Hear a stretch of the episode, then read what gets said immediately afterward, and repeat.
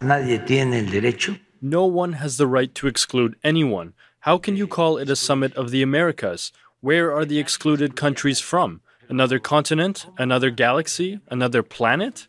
Kommen die nicht eingeladenen amerikanischen Staaten nicht von dieser Welt? Das fragt der mexikanische Präsident fast schon schnippisch, nachdem die USA, Kuba, Venezuela und Nicaragua nicht zum Amerika-Gipfel nach Los Angeles eingeladen haben. Er will deswegen ebenfalls fernbleiben aus Protest. Aber wie wichtig ist der Gipfel der Amerikas heute eigentlich noch, wenn viele Staaten gar nicht vor Ort sind und mitverhandeln? Darum geht's heute. Mein Name ist Janik Köhler. Hi. Zurück zum Thema.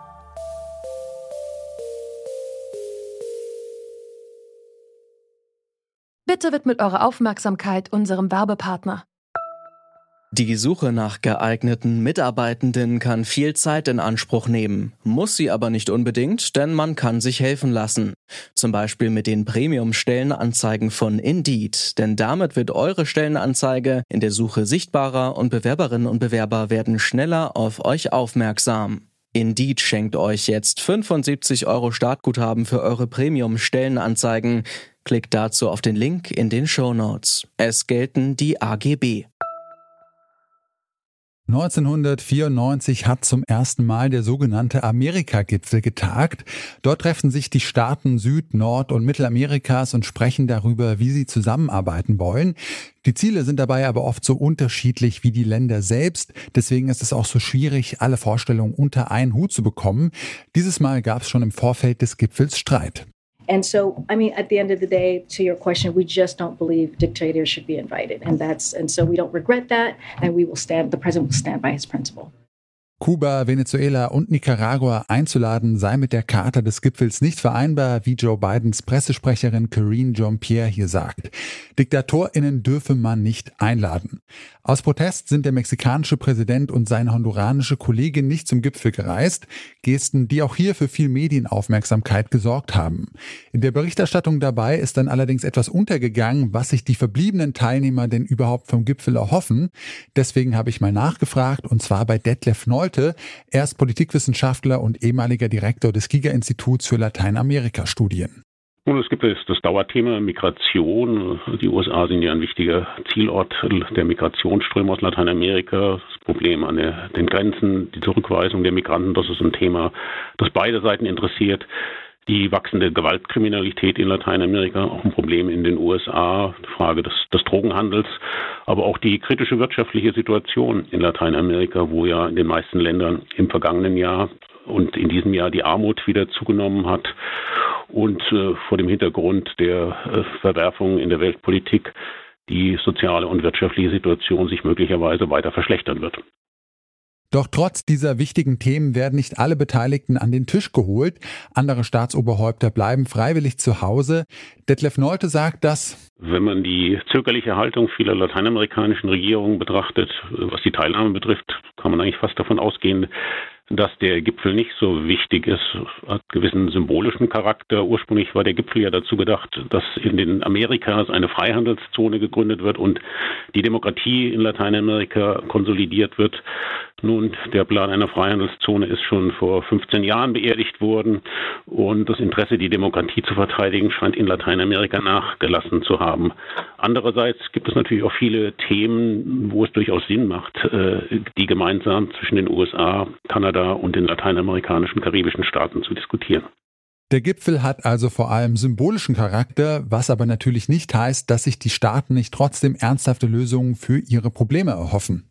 Das Problem ist ja, ich glaube, die, die USA möchten gewissermaßen so wieder eine Führungsrolle in Lateinamerika übernehmen, haben aber aus meiner Sicht dafür zuvor zu wenig getan. Auf der lateinamerikanischen Seite ist es leider nicht ganz klar, was die Lateinamerikaner wollen. Momentan ist es ja eher eine, eine negative Agenda, dass man sagt, also wir akzeptieren den Ausschluss Kubas, Nicaraguas und Venezuelas nicht, die sollen teilnehmen. Aber was man letztlich auf dem Gipfel besprechen will, ist in den Hintergrund getreten. Ich würde auch sagen, dass auf Lateinamerika amerikanischer Seite die Interessenlage ja durchaus äh, differenziert ist. Es gibt auch einige lateinamerikanische Länder, die durchaus mit dem Ausschluss Kubas, Venezuelas und Nicaraguas leben können. Also einige haben dagegen protestiert. Aber wie es aussieht, ist ja die Ablehnungsfront gegen die Teilnahme am Gipfel am Abrückeln. Am Ende wird es wahrscheinlich der Präsident Mexiko sein, der nicht teilnimmt. Vermutlich auch der Präsident Boliviens, der Präsident Guatemalas. Da hat es andere Gründe. Ich glaube, er protestiert nicht gegen den Ausschluss Nicaraguas, Kubas und Venezuela, sondern weil er in Korruptionsskandale verwickelt ist und die USA Sanktionen gegen sein Land verhängt haben.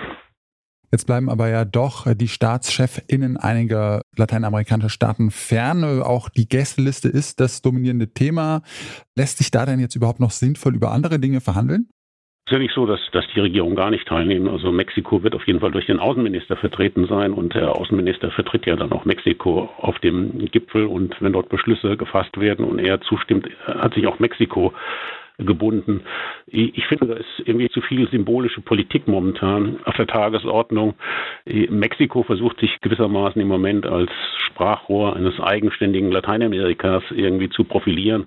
Wenn man aber andererseits sieht, dass Mexiko zu 80 Prozent im Handel von den USA abhängig sind und dass der mexikanische Präsident, äh, als Trump noch US-Präsident war, ja eher zögerlich auf äh, die US-Politik reagiert hat und sich teilweise auch zum willfährigen Handlanger der USA hat machen lassen, wenn es um das Abblocken der Migrationsströme aus Zentralamerika geht, könnte man vielleicht polemisch die Frage aufwerfen, ob sich der mexikanische Präsident genauso benommen hätte, wenn Donald Trump noch im Weißen Haus äh, sitzen würde.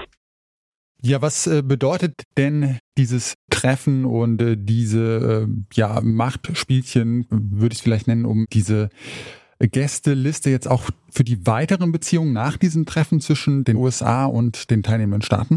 Würde da jetzt keinen so großen Einfluss sehen. Also man wird die Tagesordnung wird fortgesetzt werden. Letztlich hängt es sehr vieles davon ab, was die USA letztlich Lateinamerika zu bieten haben. Das wäre vielleicht auch ein Kritikpunkt, den, den man an der beiden Administration äußern kann. Wenn das jetzt ein Gipfel wäre, in dessen Vorfeld die USA große Finanzpakete angekündigt hätte, konkrete Unterstützung für Lateinamerika, dann würden sich doch manche Präsidenten dreimal überlegen, anzudrohen, nicht teilzunehmen. Aber so liegt relativ wenig auf dem Tisch. Insofern wird der, der Gipfel in den wechselseitigen Beziehungen zwischen Lateinamerika und den USA äh, wenig verändern und auch in der globalen Situation. Die USA stehen in Lateinamerika in einer verschärften Konkurrenz mit China. Insofern müssten sie eigentlich den Lateinamerikanern auch mehr Anreize bieten, äh, enger wieder mit den USA zusammenzuarbeiten. Und da gibt es noch eine große Lücke. Da fehlt auch der innenpolitische Rückhalt in den USA.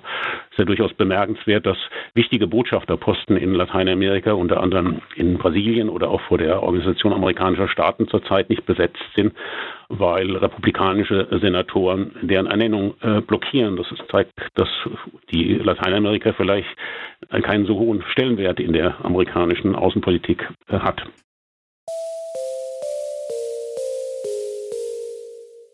Der Amerika-Gipfel in diesem Jahr hat bisher besonders wegen der Diskussion um die Gästeliste Aufmerksamkeit erregt. Die Inhalte sind dabei in den Hintergrund gerückt. Das liegt aber nicht nur an der Frage nach den TeilnehmerInnen, sondern auch daran, dass der Gipfel in Los Angeles mehr Symbolcharakter hat, als dass man hier wichtige Entscheidungen erwarten darf. Aber eins zeichnet sich jetzt schon ab, näher zusammenrücken werden die USA und die lateinamerikanischen Staaten dabei wahrscheinlich nicht. Und damit sind wir raus für heute. An dieser Folge haben Sophia Ulmer, Rabea Schlotz und Josua Gerner mitgearbeitet. Chefinnen vom Dienst waren Hanna Krüger und Anton Burmester. Benjamin Sedani hat die Folge produziert und mein Name ist Janik Köhler. Ich sag ciao und bis zum nächsten Mal. Zurück zum Thema vom Podcast Radio Detektor FM.